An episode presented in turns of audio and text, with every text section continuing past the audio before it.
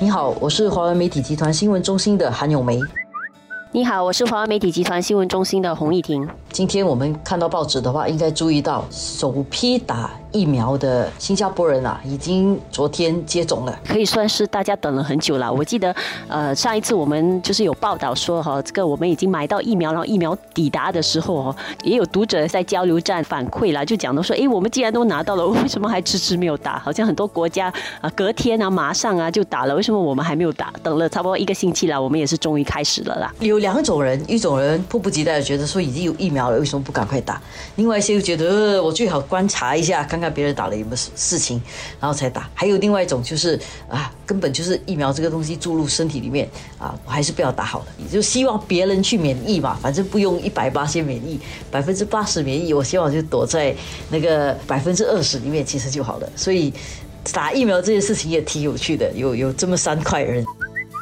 昨天率先打的其实就是医疗人员呐，当中可能第一位呃这个接种疫苗的，可以算是站在这个真的是最前线的地方了，因为他的工作其实就是负责去看那些疑似病例跟确诊病例的。打疫苗这个安排还挺有趣的，就是让我们媒体去采访的呢是不分种族、语言及宗教的来打，然后呢基本上打完了之后，他们会在现场呢待一阵子，待半小时左右，看看有没有什么过敏的反应啊。然后基本上昨天呢的情况应该都还好。有人的形容啊，其实就跟你一般打针，其实感觉没有什么不同啦，就有点像好像被一个蚂蚁叮一下那种感觉这样。第一批打的就是这些最前线的医护人员，然后接下来呢，第二批打的会是在公共跟私人医院工作的医护人员。他们打完了之后呢，就会进入这个优先处理的人员里面，包括那些非常前线的工作人员呐。我估计可能是包括警察啦，这个比较前线的工作人员，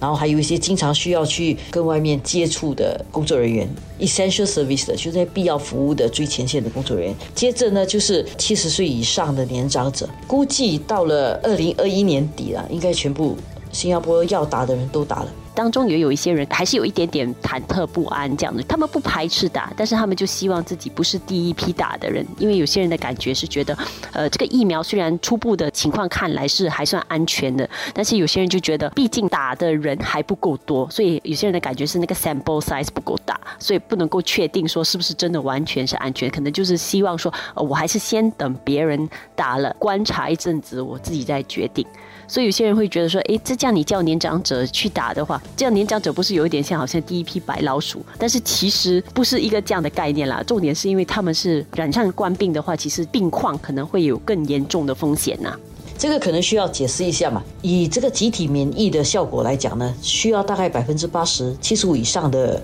国人啊，除了在新加坡的人都打了这个疫苗，就是你身体有免疫能力，才能够达到这个集体免疫的效果。当然，如果年长者有些真的觉得说，呃，很不放心啦，心理上真的不能接受的话，你不要去打也是可以的。如果你不打的话，其实就可以。让下一批的人先打吧，以后你要再观望的话，你再回去打也不是不行的，只是说最好不要这样，因为有这么样的安排都是有它的逻辑的。比如说，先让前线工作人员打，因为他们接触到冠病的几率比较高，要保护好他们自己。然后接着呢，让年长者打。让他们也是有一层保护嘛，让他们比较少的几率可以患上这个冠病，然后接下来常常比较年轻的人打，这么一来才可以全部的有计划的按部就班的让所有的人都获得了这个注射。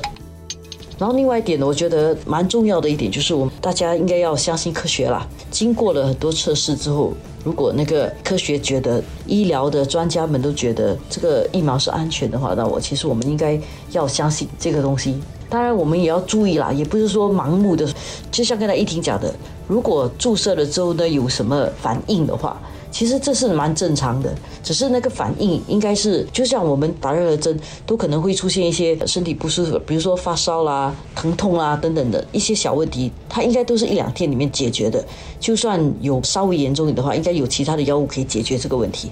所谓的比较严重的副作用呢，那通常都是影响比较大的。而以目前的情况来讲啊，世界各地好多地方都注射了，这样的副作用的几率是比较低的。像我们做新闻来看的话。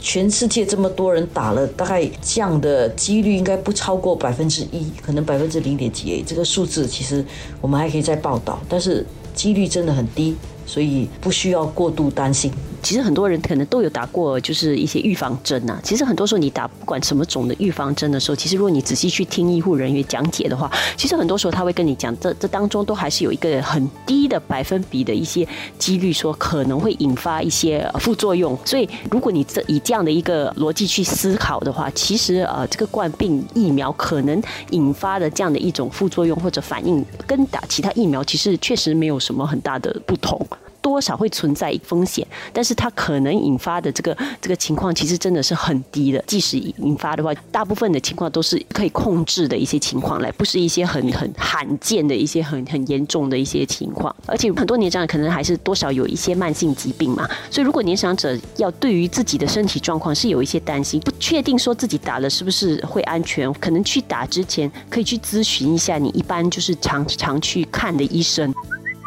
其实更关键的一点，我是觉得说，你担心副作用呢，还是担心患冠病？可能就是现在情况相对受控制哦，特别在新加坡了，所以大家可能已经有点忘了说，其实你还有面对另外一个也是蛮恐怖的敌人呢，就是冠病本身。所以其实新加坡现在的这个策略呢，就是我们要先保护好我们自己。冠病疫苗是一个让大家能够保护好自己的其中一步。我们保护好自己了之后呢，我们才可以恢复到比较正常的，呃，作息、正常的活动，然后才可以逐步打开国门。